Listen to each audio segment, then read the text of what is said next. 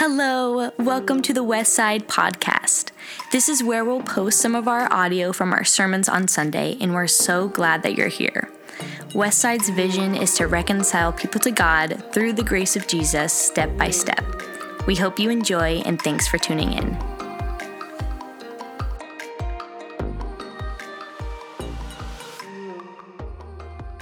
I've been so excited to uh, to come back and be back here on this uh, this Sunday morning and, just sh- sharing with you all again. There are um, there sometimes there are just places that are uniquely energizing when speaking, and this was this was that. This is that. This is that kind of place. There's a a good like health and spirit and just joy in the room, and it was just it was just energizing and joyful to be with you last week, and it's great to be back. I've been looking forward to to this uh, for seven days. So um, thanks for having me back. yeah, well, yeah, thanks. Yeah, we're good. Uh, we're continuing our series on the Sermon on the Mount. We did Matthew 5 last week. We're on to Matthew 6 this week. And covering such large swaths of scripture can uh, it can feel a little bit like drinking from a fire hose uh, at, at times there's a lot of stuff to like keep track of right a lot of details a lot of stuff and sometimes the christian life can feel like that a little bit right there's so many things to keep keep track of to keep straight i should be doing this shouldn't be doing that what, whatnot so many ideas or, or whatnot um, and I, I, think it's good to, to feel a little bit of that overwhelmed, like, ah, I can't quite keep all this straight. And that's true, we, we can't. The, the, the point is, the bigger picture of all of the Sermon on the Mount here is this continual, like, pushing us back towards dependence on Jesus. We can walk faithfully, but we cannot do it on our own. We can walk in a righteous way, but we cannot do it on our own. There are a lot of ways to go about being righteous that are not actually God honoring, not actually all that righteous. And the big picture of the Sermon on the Mount is trying to push us back towards that dependence. And we, we see that in our passage here this morning. I just want to dip into uh, the first verse, chapter 6, verse 1, Matthew 6, verse 1, real quick. Just take a quick look at this. Be careful be careful not to practice your righteousness in front of others to be seen by them. If you do, you will have no reward from your Father in heaven. Be careful. You might have a translation that says, uh, warning, beware. Or maybe you have a translation that says, like, be careful. The, the word here, I, I grew up um, in a, a, little bit more um, of a, a strict uh, upbringing, a strict, like stricter uh, view of uh, Christianity, and so I hear "beware," and I immediately like my. The hairs on the back of my neck stand up and I like start to feel a little bit guilty and I'm like, oh no, what have I done wrong? What is going what like did I break something? And beware, like it's a helpful translation because Jesus is trying to warn us from something, uh, keep us from something dangerous, right? Um, but sometimes that language of beware doesn't quite resonate, and that, that's, that's true for me. So be careful, or the, the word actually can be, can be translated pay close attention to. Be careful slash pay careful attention. And we're doing this series on the Sermon on the Mount and spiritual formation. I just want to say spiritual formation begins here. It begins with paying attention. It begins with noticing that my heart is being shaped in a certain way, right? We talked about that a little bit last week. Uh, I am, the immaterial part of me is being shaped a certain direction, whether I know it or not. And spiritual formation is saying I ought to know it. I ought to be paying attention to it. So Jesus launches us off into chapter 6 here, reminding us of this heart habit cycle that we talked about a little bit last week. If we want to know what the heart is doing, we just look at the habits of our life. And if we want to tweak the way that our heart is growing, then we start to ingrain some new habits in our lives. Last week we looked at the upside down way of Jesus in the Beatitudes and the inside out way that Jesus is calling us to with these, these few like moral rules. Like there is a morality to following Jesus, and yet morality is not the only point. Jesus is targeting, uh, the reason Jesus talks about morality is he's like, I, I don't so much care about the outs, outward act. The outward act is important. I don't so much care about that as I do your heart. I care about your heart.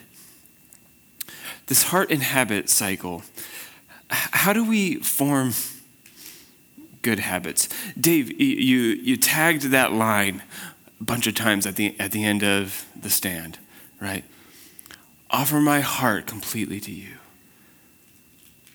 God, I want to offer my heart completely to you. I want to offer my heart completely to you. And there's some resonance in that when we sing that, right? But then the question is how? How do I do that? How do I wake up Monday morning and do that a little bit better than I did last Monday morning? How do we get there? Well, there are there's some give and take. There's some there's some ebb and flows. There's some good days and there's bad days, of course. But there are also habits of the heart that we can cultivate over over time. There are historic habits of the heart for a healthy spirituality as well, and they're called spiritual disciplines spiritual disciplines. And the beginning of the passage this morning gives us a clue as to what some of these helpful disciplines could then be. Be careful not to practice your righteousness in front of others. The first discipline, the one that overrides actually kind of is kind of an umbrella for the next few that we're going to look at as well, is that of secrecy. And not like trying to sneak around secrecy, but rather owning the private element of our walk with Jesus. Listen to what he says Be careful not to practice your righteousness in front of others to be seen by them. If the point of following Jesus in our, in our lives at some point becomes outward recognition. Oh, wow, look how holy that person is. We've immediately missed it. We've immediately missed it. So, how, that, how then do we own that private element of our lives? Well, Jesus gives three examples, the three disciplines where we can apply this idea of like secrecy, of like keeping to ourselves. And that is in giving, and then in prayer, and then in fasting. That's the first half of this, uh, this here passage this morning. Let's look at verse 2. The spiritual discipline of giving. So, when you give to the needy, love that, when you give to the needy, not if, not when it's convenient, not if it happened to happen to you. Nope. When you give to the needy, Jesus is like, it's a little passive aggressive, right? When you give to the needy, when, right? Love passive aggressive Jesus. So when when you give to the needy, how do we do it? Do not announce it with trumpets. Maybe not a direct invitation of ours today, but you know, you get the point. Don't announce it with trumpets as the hypocrites do in the synagogues or on the streets to be honored by others. Truly, I tell you, they have received their reward in full. We're going to hear this phrase a couple times and just hear every time. They have exactly what they want. You can do this. You can give in such a way that you can be noticed by others. We see examples of it every single day. You do not have to look hard to find your favorite celebrity telling you all about how generous they are. Right? It's easy to poke fun at the celebrities in this realm. But the truth is, it's a, it's a heart condition for us as well. We like a pat on the back, don't we? We like to be recognized. And you can do that. Jesus is saying you can do that, but remember that, that phrase from the very beginning be very careful. If your giving becomes more about the pat on the back than it does about the actual gift, be very careful. Instead, but when you give to the needy, don't let your left hand know what your right hand is doing so that your giving may be, here it is, in secret, private. Then your Father, who sees what is done in secret, will reward you. If we were to make the being seen or make the reward the point of the whole thing, we would miss the heart of Jesus. The discipline of giving. It's, it's one of the things that Jesus talks about the most, actually. Money, what we do with our money. We're, we're going to run into it again before the end of the passage today. What we do with our money. What we do with our money. There,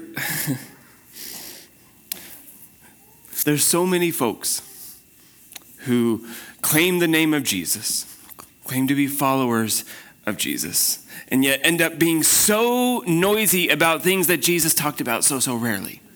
Hmm? We can make a lot of noise about the things that Jesus didn't talk about a whole lot. There's a lot of clutter, a lot of chatter. It is far less convenient to be deeply interested in the things that Jesus talks about a lot. It's hard. It's inconvenient. And this is one of those things. What we do with our money is one of the clearest indicators of whether we are living a life of faith or not. It's not where you stand on, on issue A or issue B or issue Z. It's what, what are you doing with the stuff that you have? This is a, the clearest marker of whether you are a person of faith or not. And I want to be very, very clear here. God doesn't ever warn against actually being wealthy, God warns against loving being wealthy and being obsessed with what we have or even with what we don't have. It goes both ways. If your obsession is with, with what you have or with what you don't have, do you see how that is exactly standing in opposition to the life of dependence that this whole sermon is about?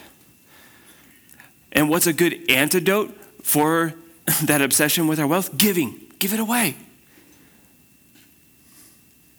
Instead of following the American dream to make every effort to be as wealthy and as comfortable as you can, make every effort to be as generous as you can.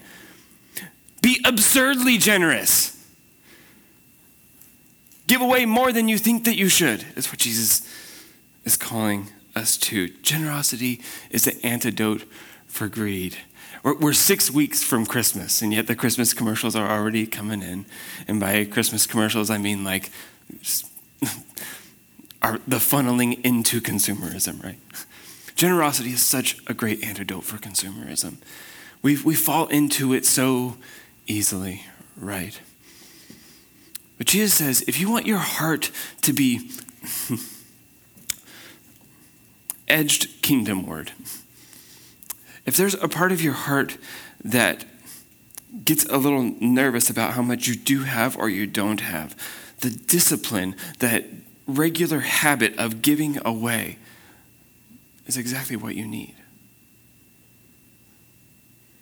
What better way to say, Jesus, I actually, I actually do trust you in this season. I do trust that you have it together. We're going to come back and talk about hmm, where our treasures are in a bit. But for right now, let's just leave that right there how could we engage the discipline of giving more faithfully? Discipline of giving is followed by the discipline of prayer. Verse 5 And when you pray, again, not if you pray, but when you pray, when you pray, do not be like the hypocrites, for they love to pray standing in the synagogues and on the street corners to be seen by others. So, so far we got folks who are blowing trumpets to let you know that they're giving, and we got folks standing outside praying loudly on the street corners because they want you to know just how holy they are. Truly, I tell you, Jesus says, they have received their reward in full. They have exactly what they want. They're getting noticed. They are getting noticed. But when you pray, go into your room, close the door, and pray to your Father who is unseen. Then your Father who sees, who sees, who sees you, who sees what is done in secret, he will reward you. And when you pray, do not keep babbling like the pagans, for they think they will be heard because of their many words. I'll just leave that there. Do not be like them, for your Father knows what you need. Your Father sees. your Father knows. Your Father sees. Your Father knows. At, the core of the spiritual disciplines, disciplines are just this tweaking of our heart towards the kingdom of God. Spiritual disciplines help us to, to submit to the way and the good loving rule of, of Jesus in our lives. And, and prayer is one of the most fundamental ones. And Jesus says, pray so that you can cultivate relationship. Prayer is just cultivating relationship with God, right? Just cultivating relationship with Jesus.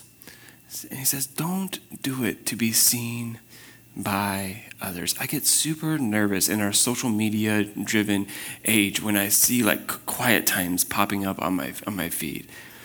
And it's not that you can't ever post like a, a good like warm Jesus moment. Like that that's not that's not what I'm saying at all. I just get I just come back to be careful. Be careful. Do, do you want to have that moment with Jesus so that other people know about it or so that you can grow in that intimacy, right? Just be so careful of the way that your heart is being shaped over time. Something as seemingly benign as a post on social media can actually be doing something to our heart. In the same way that withholding from giving can be doing something to our heart. Prayer is hard, right? Prayer is universally difficult. It's just, it's tough to get into the pattern. It's tough to get into the rhythm or the discipline, some would say. There are some, some of you are natural prayer warriors. You're the folks in the congregation, you just gobble up prayer requests left and right. You love them. And you, and you are so, you're such a gift to this community this specific community, but also the broader community, because you just pray day and night, and that is wonderful. You are such a gift. And it doesn't come that easily to a lot of us, though, right? I imagine there's a couple people in the congregation that, that come to your mind, like the folks that just gobble up prayer requests, the ones that, that are just on their knees all the time. There's somebody who comes to your mind, I'm sure. But for you, for me, maybe it's a little bit more difficult. Wouldn't it be nice then if there was a point in Scripture where Jesus was like, Here, pray like this? Lo and behold, we have that very thing. I've struggled with prayer in, in my life. Uh, and I, I just have to say, there. Um, there has been a great security that has come from structured prayers for me, whether it be the Lord's Prayer that we're about to look at now, or, or going through some old prayer books, the Book of Common Prayer, some older, like more liturgical, like prayer um, helps. Sometimes just reading the words of another is what helps me get into a right heart space, a right mind space to pray. And that's a good and wonderful thing. Sometimes we, it feels like we need to like conjure something up on our own. No let the faithfulness of others guide you along, bolster you along in your prayer life. And specifically, let's use the one that Jesus said that we ought to use. Verse 9 This then is how you should pray. Our Father in heaven, hallowed be your name. God, you are holy. All, the, all good theology starts right here the holiness of God, the otherness of God. The Sermon on the Mount is about the kingdom of this one true, holy God. And the moment we begin to reduce God to our level, the moment that we begin to make God in our image rather than acknowledging that we are made in God's image, the moment we get, begin to chip away at the holiness of God in our minds, we start to go down a slippery slope.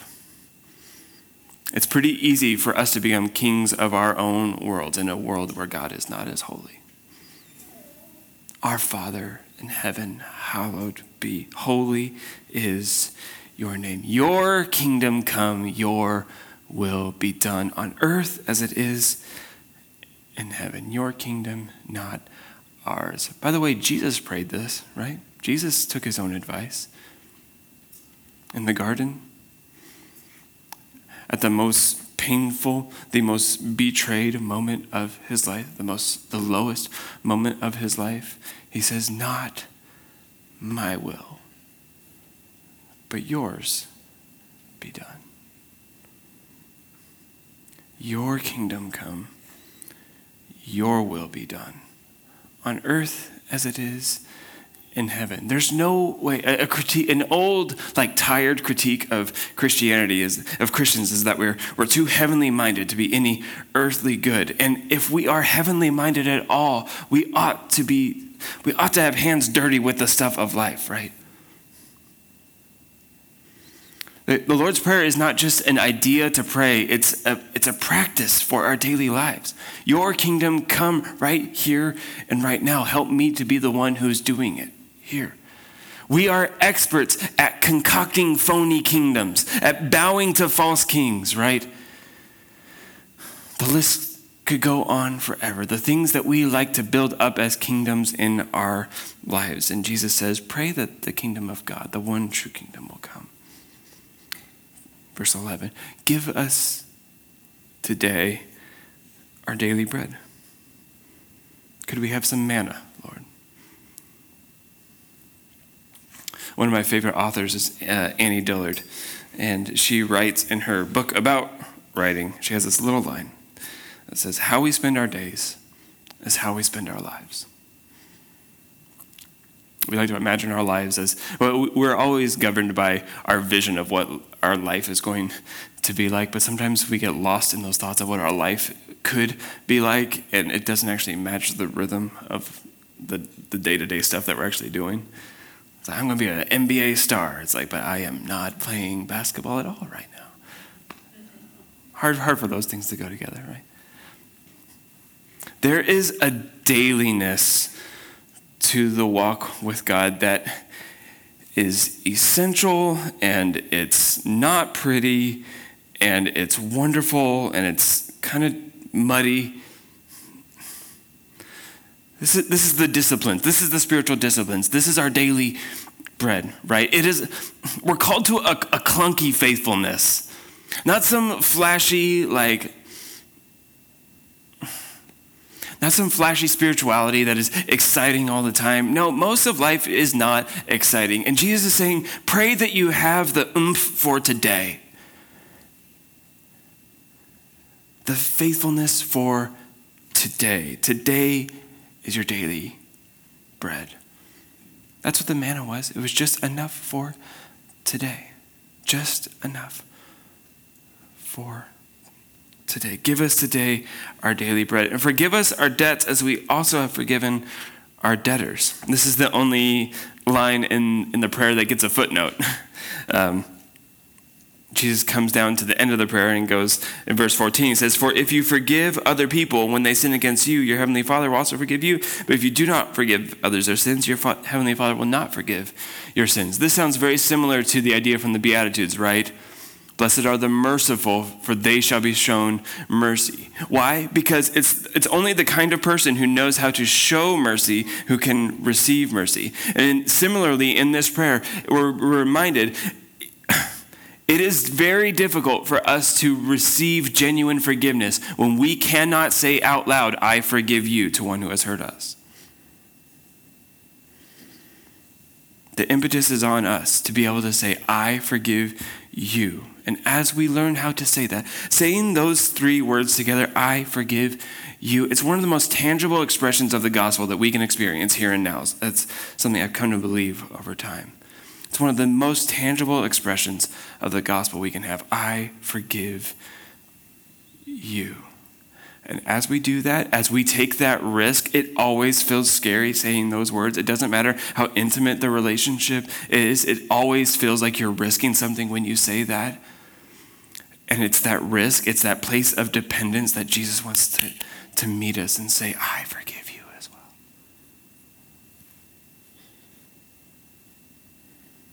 Pushing us to a place of risk, to a place of dependence, so that He can come and meet us there as well. And the final line of the Lord's Prayer Lead us not into temptation, but deliver us from the evil one. We've all got our stuff. We've all got the stuff that tempts us, one direction or another. And we all know the places in which we get tempted, the times, the situations, the places that we are vulnerable. Jesus says, pray for deliverance from it and then go walk into that deliverance. Lead us not into temptation, but deliver us. Hand those, hand those areas, hand those places of weakness over to Jesus, and then watch for opportunities to walk in obedience after that prayer that you've prayed.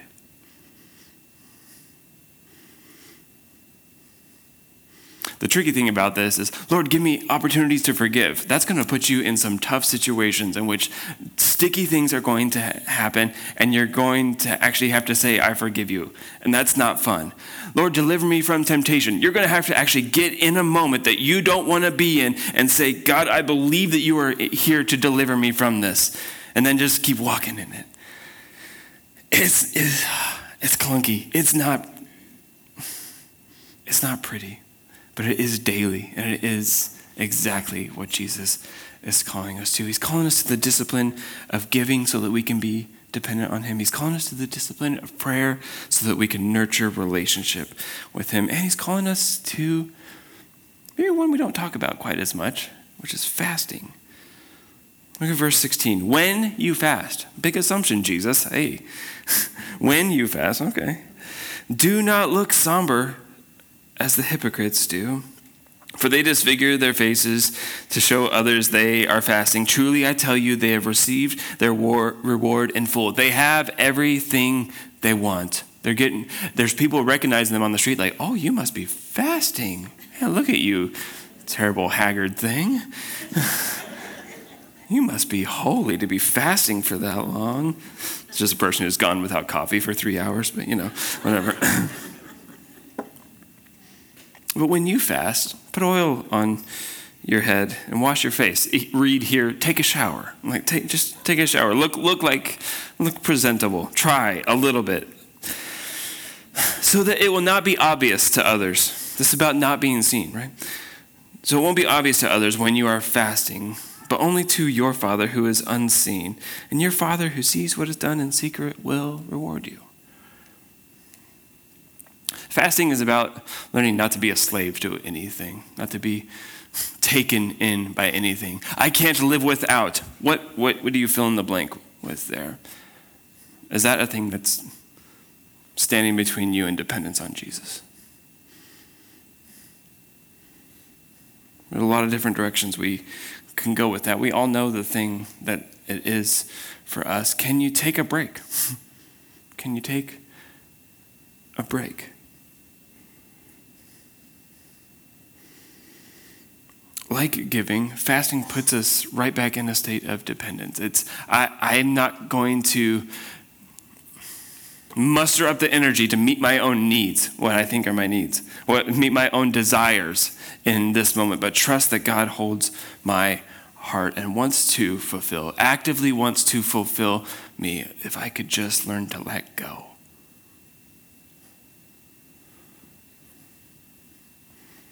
Learning to fast on, on a regular basis from something that is just a bugaboo for you or, or something, something simple. I mean, it could be just taking a day off from eating.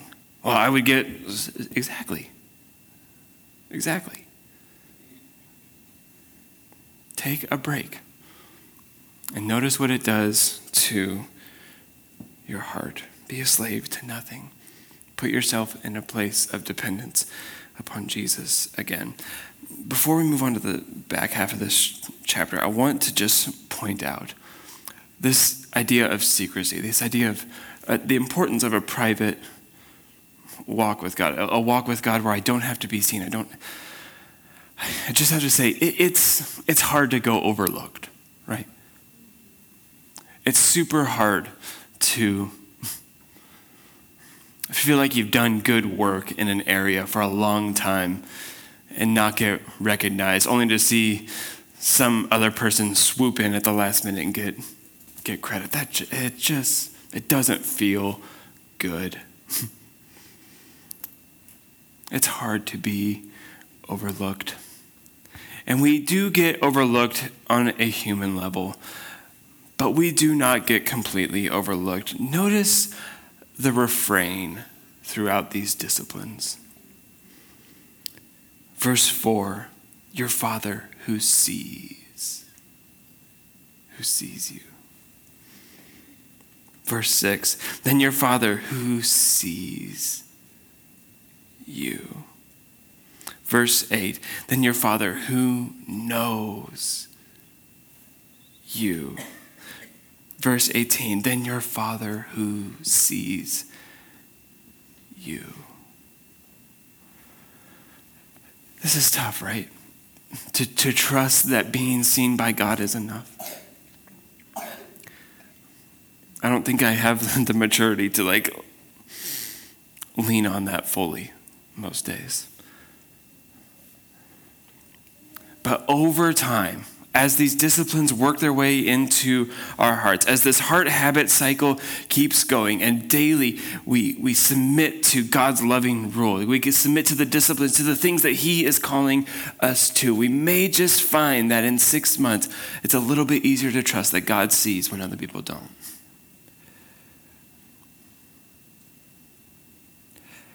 It's a, it's a, long, it's a slow burn. It's training for a marathon. I, I teach Hebrew uh, at, at Bushnell, and we, we've been hitting this week 10, 11, like language learning fog. And the, and the students are feeling it, and I'm feeling it because they're, they're feeling it and they're frustrated and some want to be going faster and some want to be going slower and i was like the, the antidote for wanting to go faster or wanting to go slower is just like showing up today to do the work that you're called to do today. There's no worthwhile thing. There's no good and lasting thing in our lives that comes overnight.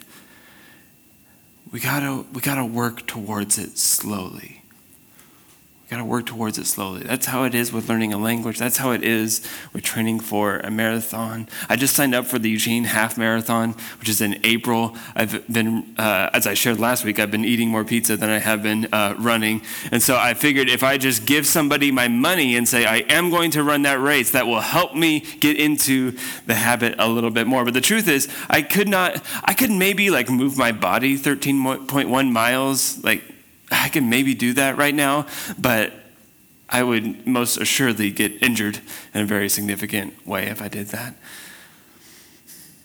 What stands between me and that end of April race is just some like not so pretty runs, just getting back into it, just getting back into a habit, into a discipline of it.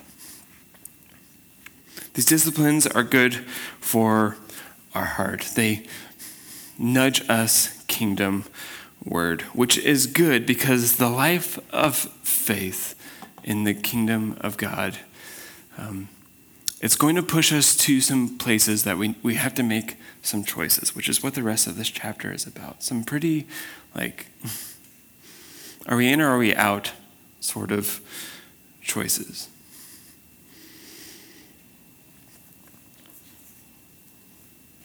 Where where will we find our security? Is another way to think about it, another way to frame what the Sermon on the Mount is about. Where are we going to find it? Are we going to find it in material stuff? Are we going to find it in the American dream, kind of like working itself out? If I found some comfort? Or is it going to be in actually trusting what Jesus says? Let's look at the text. Look at verse 19. Do not do not, not, be careful not to. We, we transitioned here, right? Do not store up for yourselves treasures on earth. Where moths and vermin destroy, where thieves break in and steal, but but store up for yourselves. We're going to have to make a choice between material comfort and what? Treasures in heaven the stuff that God sees and other people don't. Right?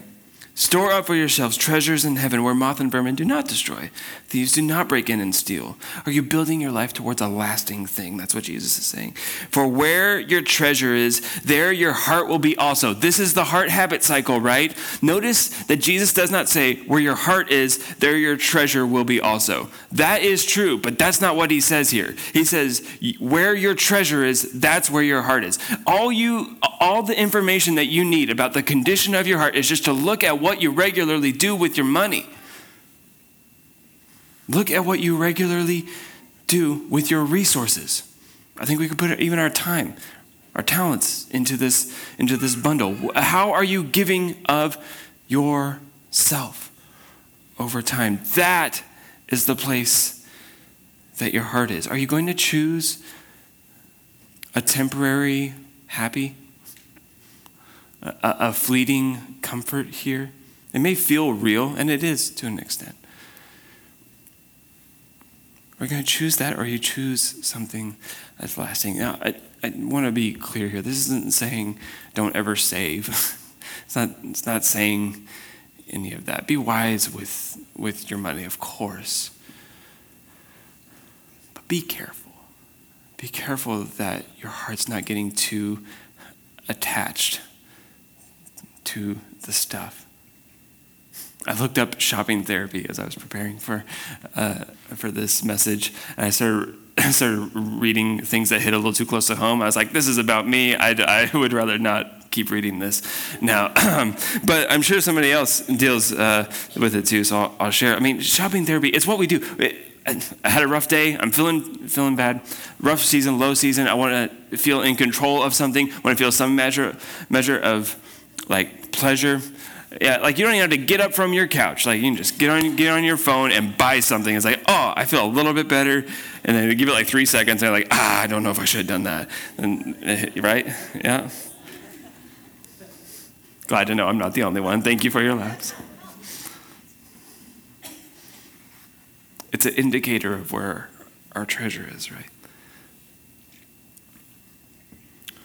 There's choices to be made. Treasure in heaven treasure on earth, or light or darkness, is these next two verses. The eye is the lamp of the body. If your eyes are healthy, your whole body will be full of light. It's a countenance thing. It's a very like Hebrew idea. If your eyes are unhealthy, your whole body will be full of darkness. If then the light within you is darkness, how great is that darkness? Treasures in heaven, treasure on earth. Light, dark, and finally God or money. No one can serve two masters. Not be careful to try to serve one master, but nobody can do it. No one can pull it off. Zero people have been successful at serving two masters. No one can serve two masters. Either you will hate the one and love the other, or you will be devoted to one and despise the other. Which two masters, Jesus? Let me tell you. You cannot serve both God and money. It's the thing that Jesus keeps on harping on time and time again. And I think we ought to harp on it maybe a little bit more. If Jesus is super interested in the way we spend our money, I think we ought to be as well. Nobody can fully give themselves to God and be perpetually obsessed with finances.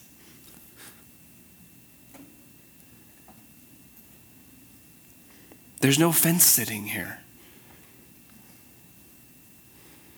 And the word that is translated uh, money for my NIV, you, you might have a different word in your translation. It might say mammon. Mammon is the actual original term here, which is uh, is an old Aramaic idea that it didn't really even have a, a Greek equivalent when it got into uh, the New Testament Greek text. It was just this idea not so much of what money is, but what money can do. It was considered by some in this time actually to be even like a demonic force of the sort of power that money can have in our lives. Money can begin to take over in the way in the way that we are supposed to submit to God as as king. We can easily end up giving that same level of devotion to security, comfort, wealth, Mammon is that, is that idea, that proclivity to give our attention, our devotion to comfort. But you can't do that and follow Jesus faithfully at the same time. There's not a whole lot of room for faith and fence sitting to go hand in hand. And one final exhortation. When you, when you give up the obsession with comfort, you can learn you and I can learn to let go of the worries that debilitate us each and every day. Verse 25. Therefore, I tell you, don't worry about your life what you'll eat or drink, or your body, what you will wear. It's not life more than food, and the body more than clothes. Look at the birds of the air. You were wondering when the birds were going to come in. They just came in. There they are. The only biblically sanctioned hobby right here. Look at the birds of the air. Jesus wants you to be a birder right here in the text. Gosh, love that. Look at the. I actually had a few of you this morning be like, "What's the bird going to be this week?" I was like, "Oh, you got to wait. There's not a specific bird, but the birds will get there. I promise. Here they are. Look at the birds of the air. Gosh, what a great hobby. They do not sow or reap. There's a lesson to be learned, right? They don't sow or reap or store away in barns, and your heavenly Father feeds them. Are you not much more valuable than a bird? Can any of you, this is the more pointed question, can any of you, by worrying, add a single hour to your life? Uh, no, but we sure think we can. If I just like freak out about this thing for a little bit longer, maybe I'll have a little bit more time to deal with it without, without actually realizing like the freaking out time is taking away from our time to be able to deal with it, right? Yeah. You can't do it. You can't buy more time with worry. Do you hear do you hear the common thread? That there's so many things to keep straight in this passage, but do you hear the common thread? Push yourself to a point of dependence on Jesus.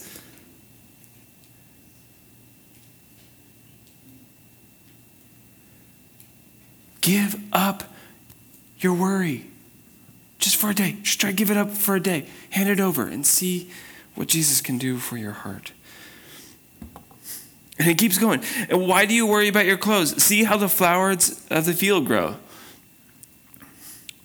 Maybe this is Jesus saying, get into flowers or botany or something. I don't know. I do find it interesting, though, that in the midst of this passage on worry and, and anxiety and the things that we get all cut up in, Jesus gives two outside examples.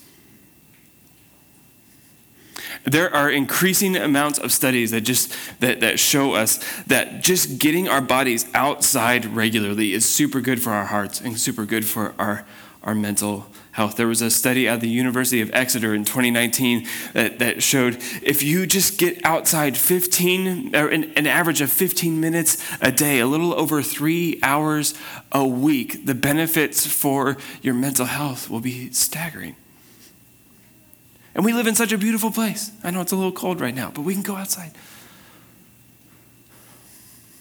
If you want to learn to let go of the worries that bog you down, just put your faith in Jesus. Yeah, but also maybe just go on a walk. Go on a walk. I tell you, these flowers, that not even Solomon in all his splendor was dressed like them.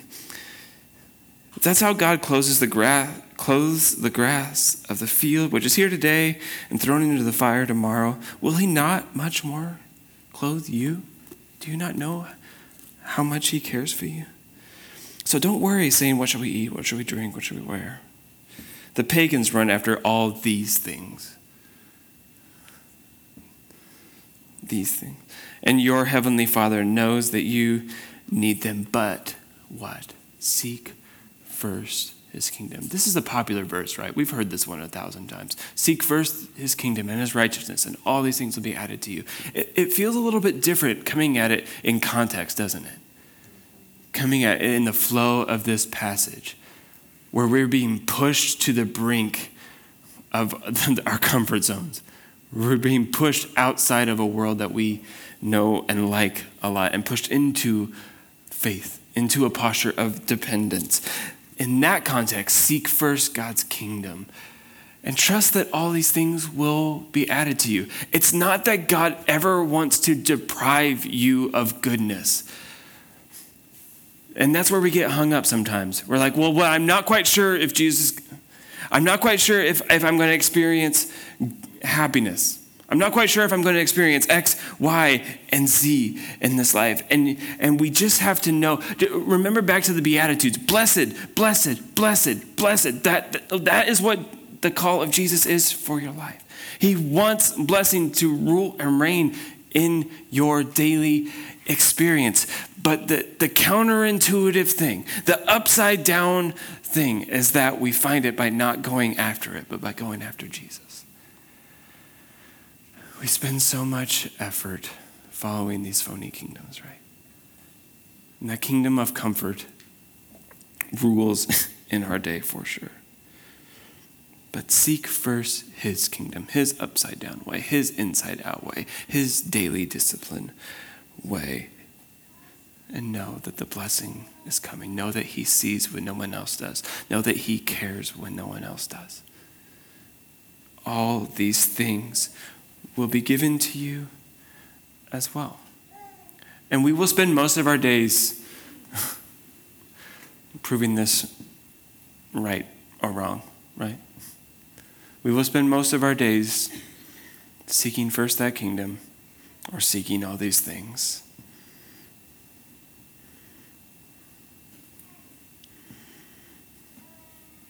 The way of faith does not is not terribly compatible with, with fence sitting. And yet there, there is great grace for fence sitters, because we all are, right? We want to dip our toe in, but we're not quite sure this life of faith is, is something that we can fully commit to. And, and Jesus, in his grace, at whatever point of your faith journey that you come in here this morning, Jesus wants to say, I love you. I'm grateful that you're here. Happy about you just being. Will you not begin to make some choices, some difficult choices? Say, God,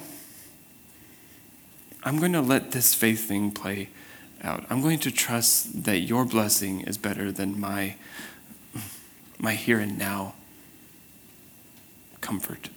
I'm going to trust it. Therefore, do not worry about tomorrow. For tomorrow will worry about itself. Don't we know that to be true? Each day has enough trouble of its own. We can't make that trouble go away by seeking all these things here and now by worrying ourselves into it. Last week we closed with a couple of sort of open ended questions. Today I want to be a little bit more to the point with our closing questions.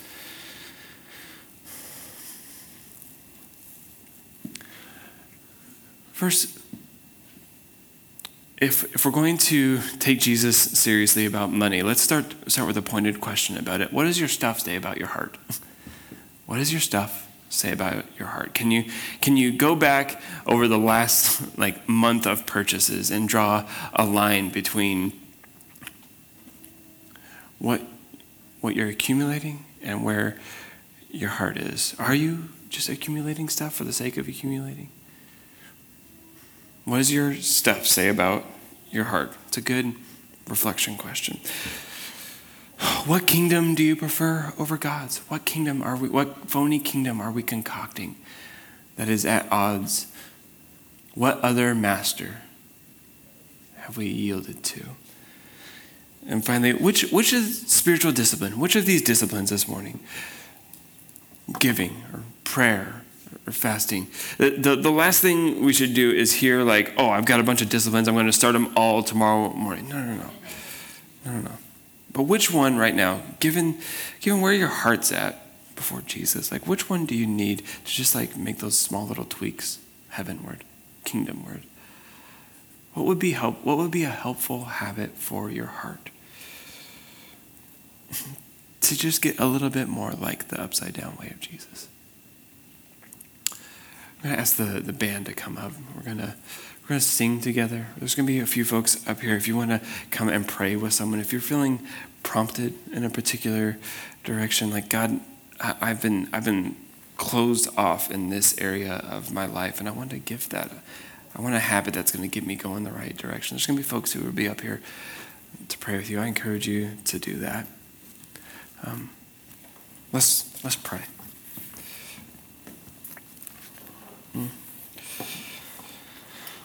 Lord, we thank you for the ways that you uh, push us to uncomfy spots. I pray that you would um, Comfort us in the places where we are inclined towards a fear or shame or any of that. Or may we be reminded that you are not at any point disappointed with us, with us, but always longing for something better for us, even better than what we want for ourselves. So let us trust that that better is in your hands and just run right into your hands. Teach us a deep dependence on you. In Jesus' name, amen.